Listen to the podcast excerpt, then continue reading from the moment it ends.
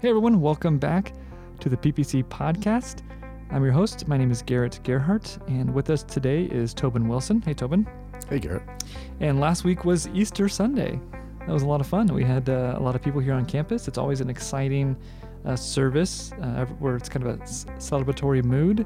Um, coming off of Good Friday, which we had a Tenebrae service this week, so kind of a dark, solemn service where where Easter was a really good uh, contrast to that. And so we were all celebrating and saying He is risen, and uh, it was great. What did you think? Oh, I loved it. Um, it was a great, you know, holding in juxtaposition Friday to Sunday is, you know, Friday is a time to lament and grieve, and uh, really envision Christ on the cross for each of us. And then Sunday's the celebration of the resurrection you know, by a God whose middle name is surprise. Didn't see that coming. You know, yeah. uh, not many people actually raise are raised from the dead. You know, we're resuscitated, uh, but we get the same old thing. And Jesus was resurrected to a to a new spiritual body. So it's it was a fascinating juxtaposition of of the of of of Good Friday, which Tenebrae is a service of shadows and darkness and uh, Sunday is just a it's a party. Yeah, it really was a party. Yeah, it was a party, and I, I liked it. For I was caught off guard in some respects. Really good, and I mean that in a good way. Uh, the number of people that came both Friday and Sunday, uh, multi generations from young to old. Uh, it was a great representation of the demographic makeup of the neighborhood. Both those services were blew me away, um, and I was so pleased with that and just so happy to uh, to be a curator of the spiritual needs of the neighborhood and, and really to see so much of the good work of the church here over the last you know five to ten years and, and what they said that they wanted to do you know there was some seeing of the fruit of that so it was it was really a great wow i didn't see that coming uh, this was fabulous yeah, you could feel kind of moment. Energy, right? The energy. Great energy. Yeah. All these people there, you know, uh, guests and people checking it out. Yeah. Um, but all of us, you know, who serve at the church, just seeing people there uh, who are new was really fun. It was really fun. Yeah. So let's let's talk about this, the the message real quick. It's a good culmination of the uh, the Lent series. Uh, the message was titled the Easter message. Uh, yeah, right. Easter Sunday. So I didn't have to come up with a title. That must have been nice. Uh, so we've been talking about um, this idea of freedom. And uh, we've been talking about this for quite a few weeks. And this Sunday was the the conclusion to that. And, and in a lot of ways, the simple answer to the question, you know, why is it that we have freedom and where did this freedom come from? And so, um, great message. You did this really cool thing where you connected uh, the story of Easter to this concept called Story Brands, which is a book that you've read and I'm reading right now. And um, like you said, it ruins all movies. Yeah, right. And you plugged in the this this moment, the Easter, uh, uh, the crucifixion and the resurrection, and Jesus' life into uh, Don't know this this movie format. So if you didn't listen to the sermon, um, you can do that here at the previous episode of the podcast. But uh, what was that like taking the story of Jesus and plugging that into uh, the movie format story brand? Well, it was really, it was actually really fun. It was a book I read on vacation, which I had a wonderful time. My wife and I were in Cabo San Lucas and had a chance to marry a really good friend and uh, then stay a few days for vacation and uh, read the book actually a couple times on vacation. Um, and it, uh, Building Your Story Brand was written by a guy named Donald Miller, who's the Blue Like Jazz guy, if you've read that. And he's read written a whole bunch of other books, but he's he took a pause from that and he he really rebranded himself and restoried himself, uh, and he helps businesses and organizations build a story brand and and so I, I was just fascinated by the whole concept and.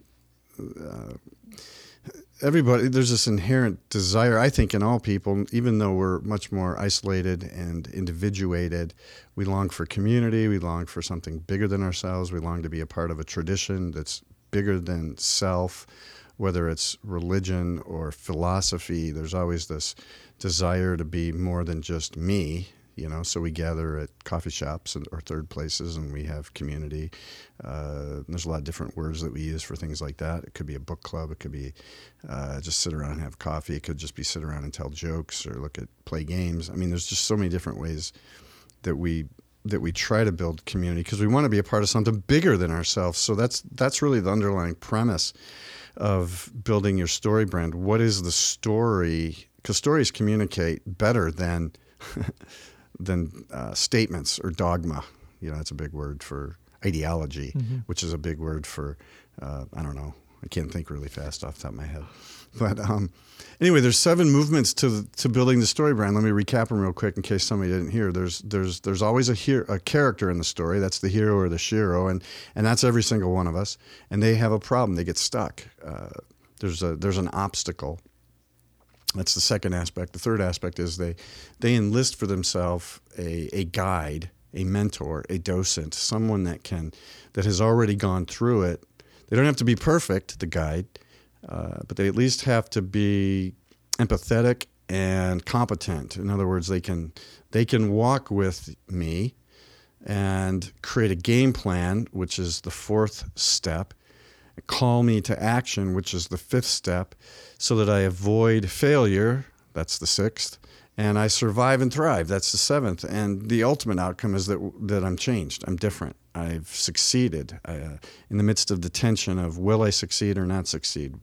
Will he fail? Will he live? Will he die? And uh, so I was fascinated by just that move. And, you know, really, if you start thinking about any great story, it contains those components and those elements, even my own life. And so the premise of the story brand is uh, that I'm the hero of my life. Uh, just like my wife would be the hero of her heroine of her life, and yet we each get stuck. So we Luke Skywalker enlists, you know, Yoda uh, to overcome his villain, which is uh, the evil Imperial army and Darth Vader, because there's this philosophical uh, good versus evil thing going on. So Yoda helps him figure out that he's actually a Jedi Knight and he succeeds in blowing up the, the Death Star and avoids his own death, and everyone lives happily ever after until the next sequel, at least anyway, and then the whole story repeats itself. Even right? if so, you kiss your sister, that's yeah, yeah. I hadn't thought about that. Thanks. So this this notion of all right, that's a great story. Well, Moses' story was the same. Jesus' story right. really follows that as well, and what's your story today? Moses had a moment where he never knew whether he was going to make it or not to freedom. Uh, Jesus didn't work out real well for him on Good Friday. Mm-hmm. He was crucified. Uh, and yet, the great news about Jesus' story is Easter Sunday arrives and he actually overcame death, overcame the enemy, uh, and he rose from the dead and he's alive. So I was fascinated to try and tether together Moses' story, Jesus' story, my story, your story, everybody's story, uh, in such a way that it talks about uh, uh, freedom at the end of the day, where mm. we hmm. all survive and thrive and we're all transformed. Yeah. So anyway, what did you hear? What did you find fascinating about about that move? Well, you know, I, I thought it was or you just said it's everyone's story. And whenever you can take biblical figures, especially Jesus, and make him um, easier to relate to, I think is important for our learning and discipleship. And, um, you know, and within the same, I don't know, four or five minute example, you're, you're, you're Jesus is the main character and he's the, the hero, which is obvious because he's Jesus. And then you, you, you talk about how he had villains and challenges and guides God and the Holy Spirit.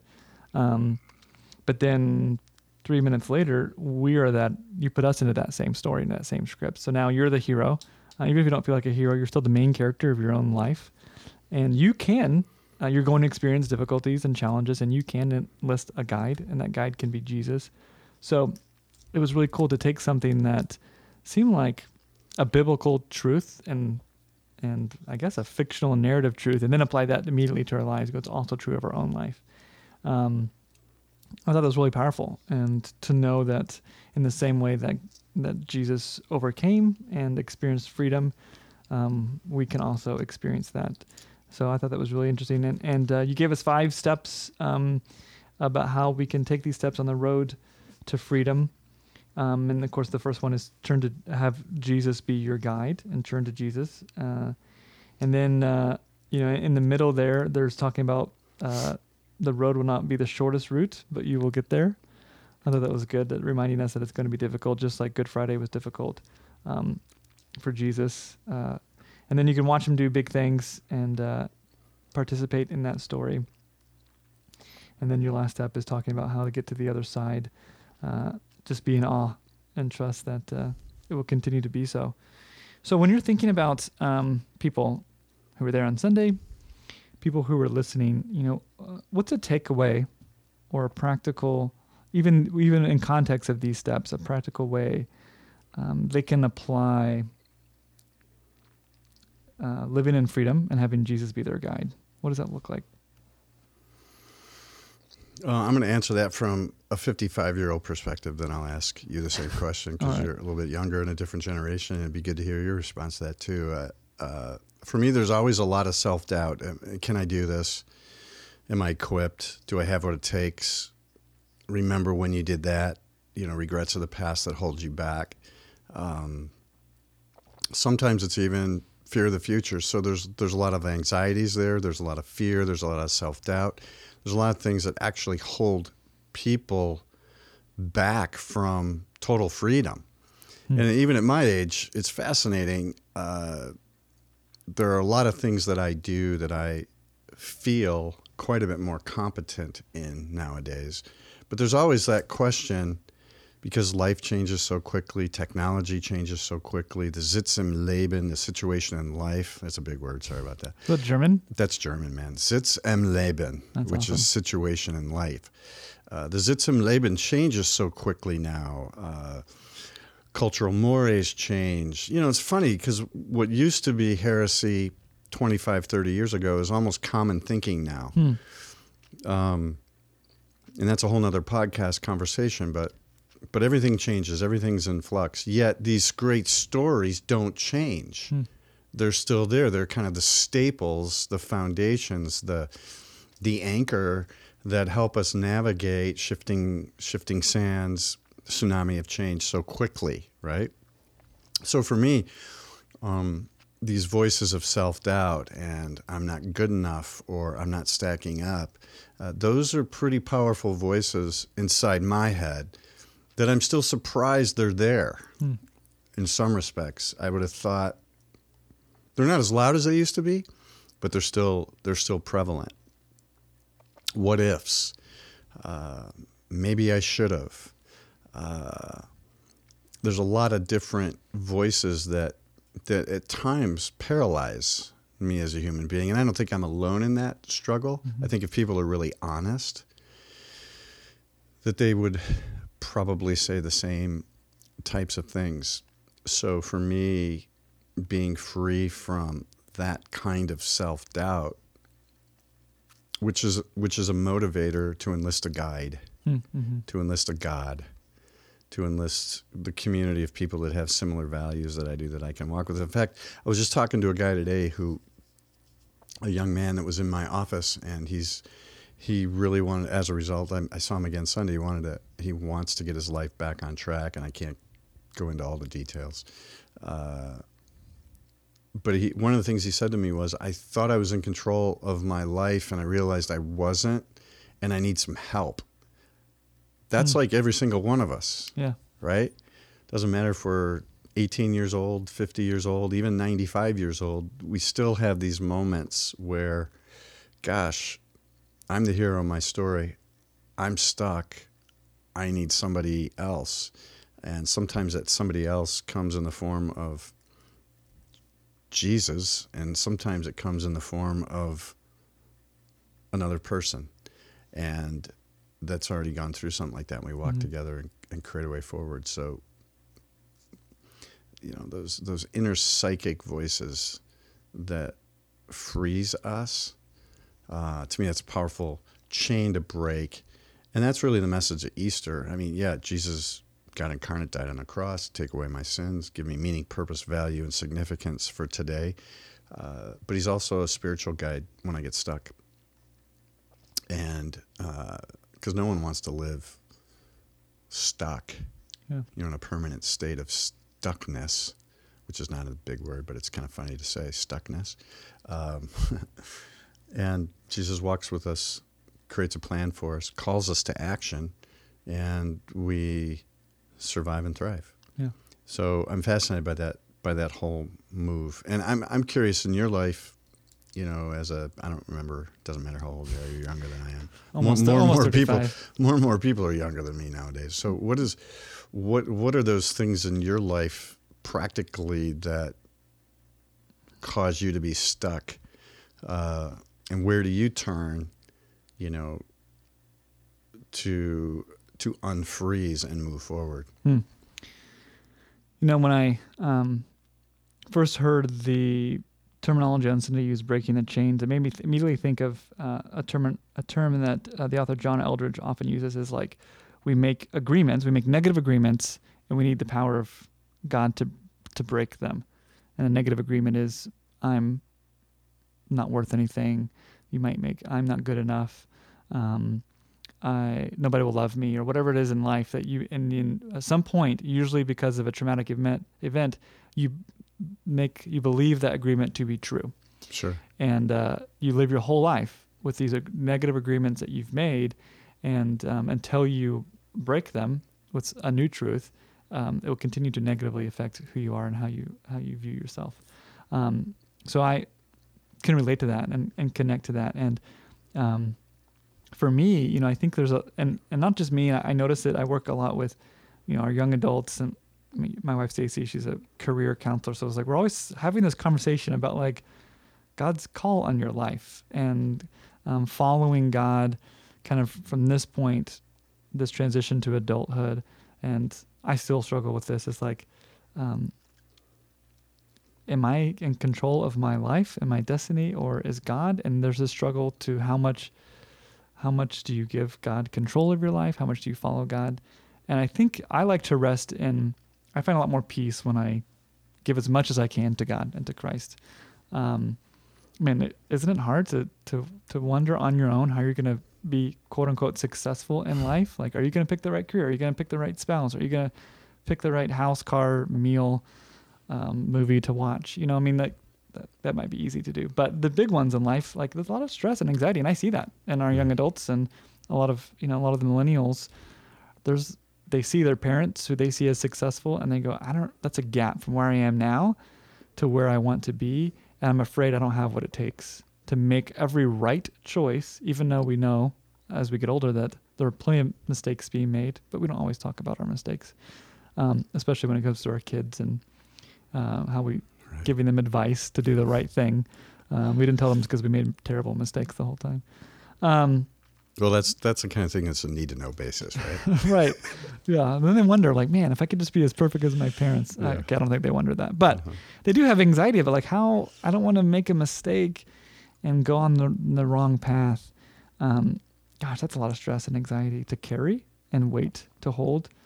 It's so much more freeing to to let Jesus be your guide Yeah. and to really, I mean, to deeply, it's hard to deeply know and believe, but at least try um, to recognize and give Him that authority over your your life, and to lean into Him to have Him guide you. And when there are big decisions, um, you know, seek Him out. Uh, Uh, just on Easter, I was talking to a family friend who um, is a Christian. We always talk about faith, and he and he had this um, decision to make to move to another state to possibly take a job. And and um, the question it seems so simple was you know you know pray about it and ask God what you should do.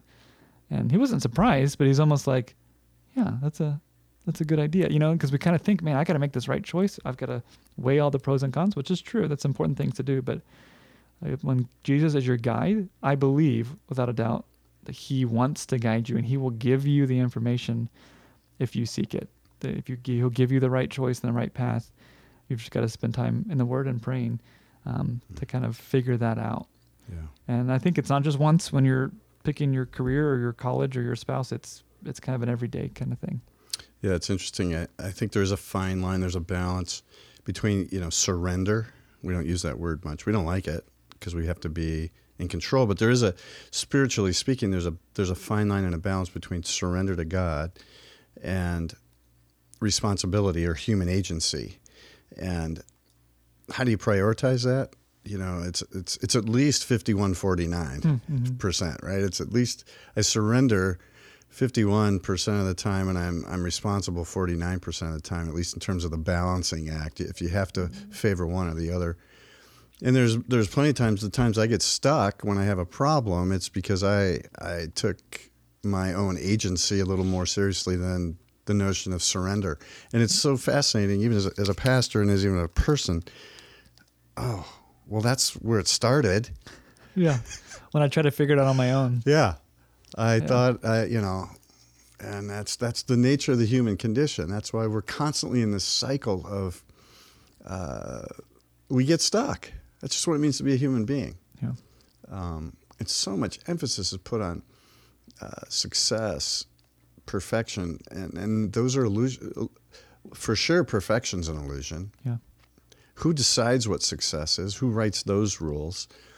We we're so enculturated into kind of the wrong metrics for determining, uh, especially what success is or what what excellence is, or and there's a lot of pressure to perform and to be perfect, and those are illusions, man. Yeah. You know, those are downright illusions, um, and they're the result of really the modern era. Uh, it's it's a fascinating conversation. So I, I hear that what I'm hearing is that struggle between between surrender and and my own responsibility, because we we have to have both. However, if we have to major in one area, I'd like to urge us to surrender more, Yeah. right? Yeah. to the lordship, the authority of, of God in our life, the power of the Spirit, uh, the indwelling work of Christ in the Spirit. Um, but it's hard to do. Yeah. It's really hard to do, and we get stuck, and then that creates more stress. Uh, and it's so it's that cycle, um, all, all- you know, all the way through. The other thing that was fascinating uh, in Moses' story, uh, everybody will remember the story because what we looked at was the text when after all this back and forth with Pharaoh. Moses wants the people to be released. Pharaoh says no. Then another plague. There's all kinds of back and forth, back and forth. You're never really sure. That's the suspense of the story. Is is Moses actually going to be able to do what he's been tasked by God to do, which is to lead his oppressed people out of oppression to freedom, to be a new and unique, peculiar people, to show the rest of the world a different way to live. That's countercultural to the to the pharaonic empire, right? And uh, it's the great story where, yeah, get out of here, and they get to the Red Sea, and God parts the Red Sea, and all the Israelites start walking behind, and Mo- uh, Pharaoh comes to his senses and, and realizes he let his entire workforce go. Hmm. Yeah. And he says, wait a minute, I got to stop this. I need these people to build all my stuff. And he chases out there after him. And to me, the fascinating, I mean, any God can part a Red Sea if they're a God. So any God worth their weight in gold is going to be able to part the Red Sea. But to me, the most miraculous aspect of the story was, and it's, if you read the story too fast, you'll miss it. Halfway through, most of the Israelites are on the other side. Pharaoh's army is right in the middle of the sea, and the text says, and I'm paraphrasing, but it's a pretty good paraphrase of it. God caused confusion in Pharaoh's army, and he caused the wheels to fall off of their chariots. I love that. Oh man. You know, and so it's like now that's a real God I can get behind. A God that's in charge of the big stuff and the small stuff, uh, because that helps me surrender uh, day to day. And it's so hard for me to surrender. I'm not trained into it. I'm not expected to surrender. Even as a pastor, I'm not. I'm I'm expected to be perfect. Well, I'm telling you right now, that ain't possible. Not even close and yet those are the expectations. And, and you know culturally we build this expectation the celebrity pastor and I, I i just we've got so many things wrong uh, and yet so many things right. So you know if somebody's listening today what does it look like in your life to surrender more without losing your responsibility but how do you surrender more? Right. to the to the lordship of god in your life. It doesn't mean everything will go perfect. Uh, you're still going to get stuck um,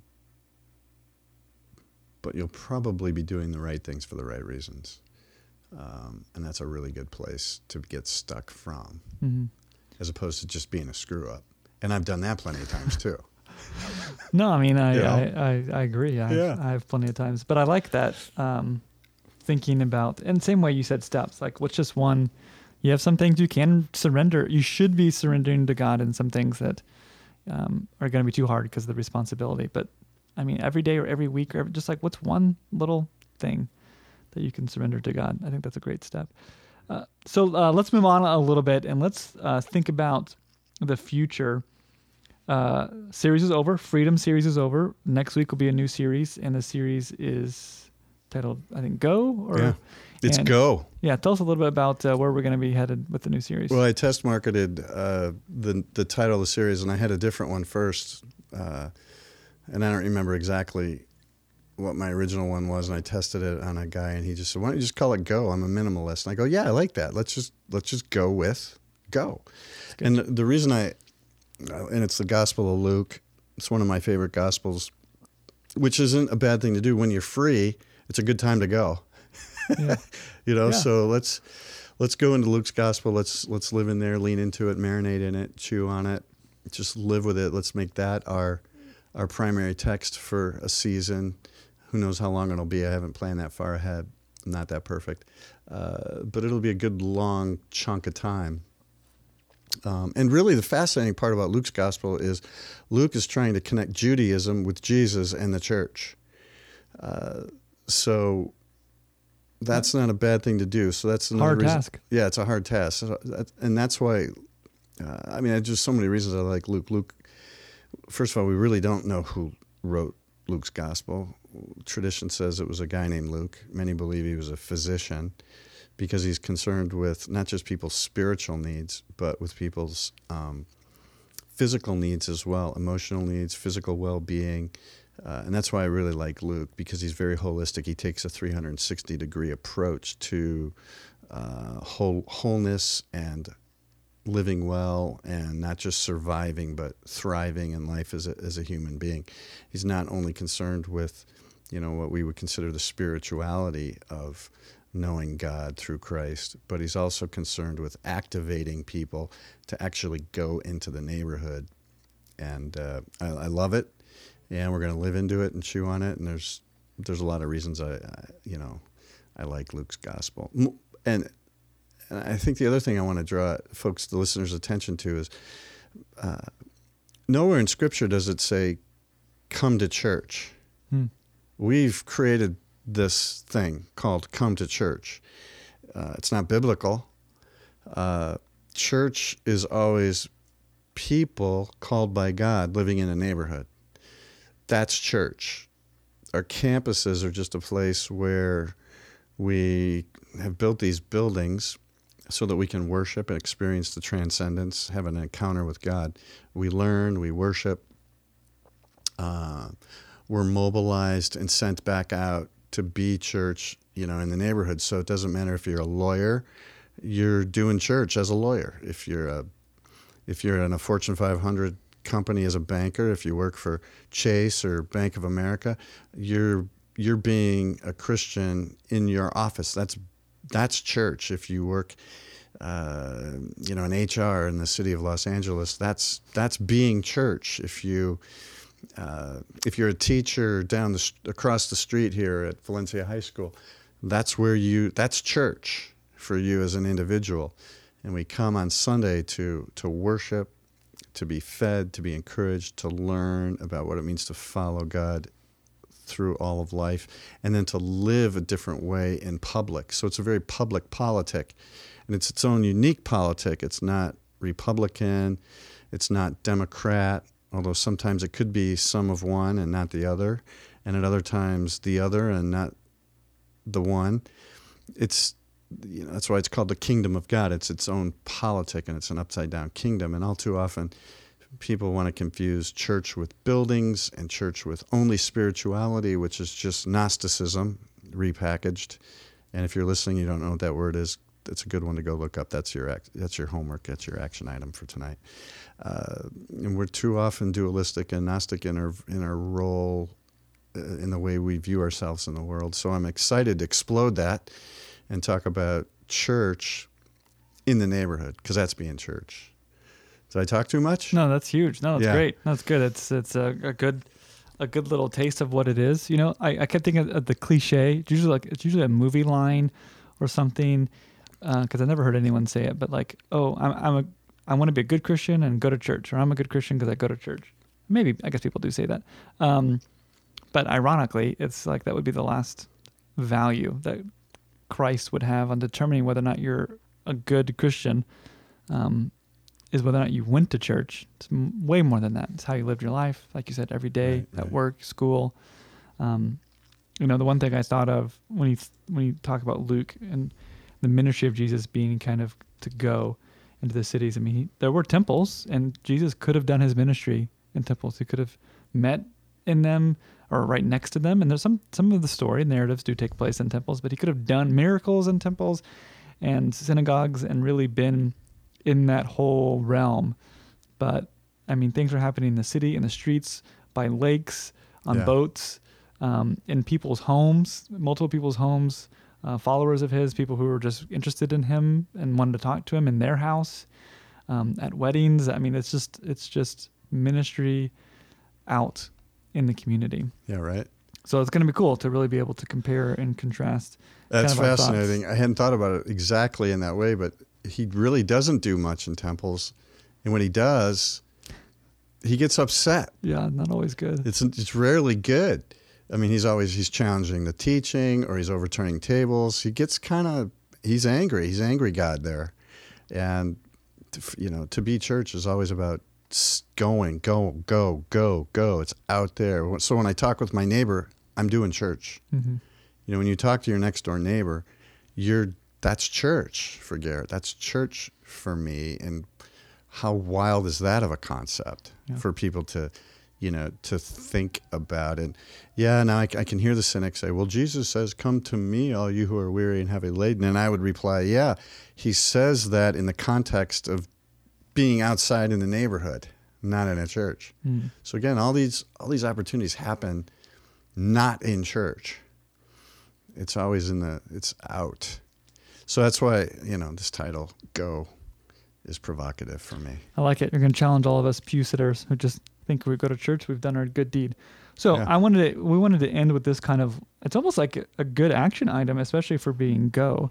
A couple weeks ago, the staff, um, we thought of strategic hashtags to use. And if you don't know what a hashtag is, I'm surprised you're listening to this podcast on your smartphone. But um, it's just a, a way to categorize uh, posts and social media posts and just basically give them tags, uh, uh, give them, um, you know, give them a, a name and a category. Posts are made from all over people from all over platforms, but when you put a hashtag by it, you kind of group them together and people can view each Right. other. So we thought, what do we want?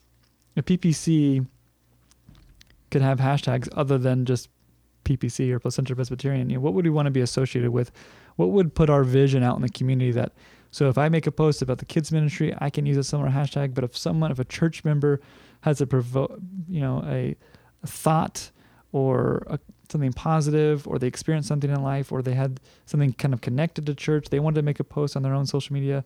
What could they tag to lump these together? Basically, to give someone who's checking out the photos a way. I, I kind of look at it as like an, another door to the church, like Sure. another front door, or Yeah. or even another website hey, you don't have to, you know, you used to have to, hey, link the website so people can find it. Now, what if they just begin to be able to find all of our social media posts and what they're all about? And then they'll see what see what we're about. That's a way to be go to go in the community, to go in your digital communities. So we came up with these. Um, it's kind of five or six. And uh, to why don't you read us uh, the hashtags we have? Yeah, we have uh, room for you. Mm-hmm. You matter. And then Placentia Church or Iglesia de Placentia, which, if you don't speak Spanish, that means um, Placentia Church in Spanish. that was funny for That was me. good. Thanks, man. I appreciate that. And then Church for the Rest of Us, which I, I actually like all these. That could be my favorite. Mm-hmm. Uh, and we see you uh, is the is the other one, and, and some of these may drop off, and others may come back on. But um, it- it connects with freedom. It connects uh, with go. It connects with Jesus in the Gospels. There's the reason I like church for the rest of us, perhaps the most, is there's there's really a move away from mainline churches now to the more box church, so you can go and get a rock concert and you know a pep talk. And there's nothing wrong with that, but for thoughtful folks that need a capable guide uh, when you get stuck, that may not surf, suffice all the time. Uh, and it's it's really meant to position us in the neighborhood as something a little more thoughtful, where you're going to get relevant music for today in a way that speaks your language, but you're also going to get thoughtful how tos and how to navigate, you know, successfully a chaotic life, uh, because the world's kind of gone mad in our in our midst in so many different respects. So I love this church for the rest of us. Uh, we see you for those that are marginalized. That's what we're about. Uh, those that have really been left behind and forgotten, uh, just like Jesus, you know, did when he was out in the neighborhood. Our, our goal is really to see people and and to contend with them and to fight with them and to go shoulder to shoulder with them and uh, to love them to life. Yeah. So these are good. These Staff really did a good. good job. Yeah, and um, you know, th- you just use them in your social media. And uh, I have a good example, and this is probably, um, I don't know, it felt like I don't know if I should say it, but I'm going to share it anyways, even if it's, uh, uh, yeah. So this uh, this one of my wife's students was uh, volu- is the staff at a church in the area, and I don't know the church, so it's fine. I can share this. And um, as a girl, uh, she wasn't allowed to uh, give announcements on stage without a male elder. So a good example would be, hey, look at one of our young women uh, give an announcement at church. Hashtag church for the rest of us, um, because you can do that here. And um, if you if you feel frustrated, um, kind of where where you're at, or some of the ways that churches have, I don't know, put rules on people, um, and you need freedom, then uh, this church is here. So so yeah, so we want people, all of us, to think of creative ways. And uh, when you post things, even if you're here and your family for Easter, if you post a picture and you were here and you use one of these things like Room for You, it allows people to um, kind of find them all and see what we're all about. So that's all for today. Uh, we've gone through a bunch of different things, and uh, we hope that you've enjoyed our journey from the past, going over our Lent series, the future, the go, and uh, a way that you can be out by using these hashtags. Uh, thanks for joining us.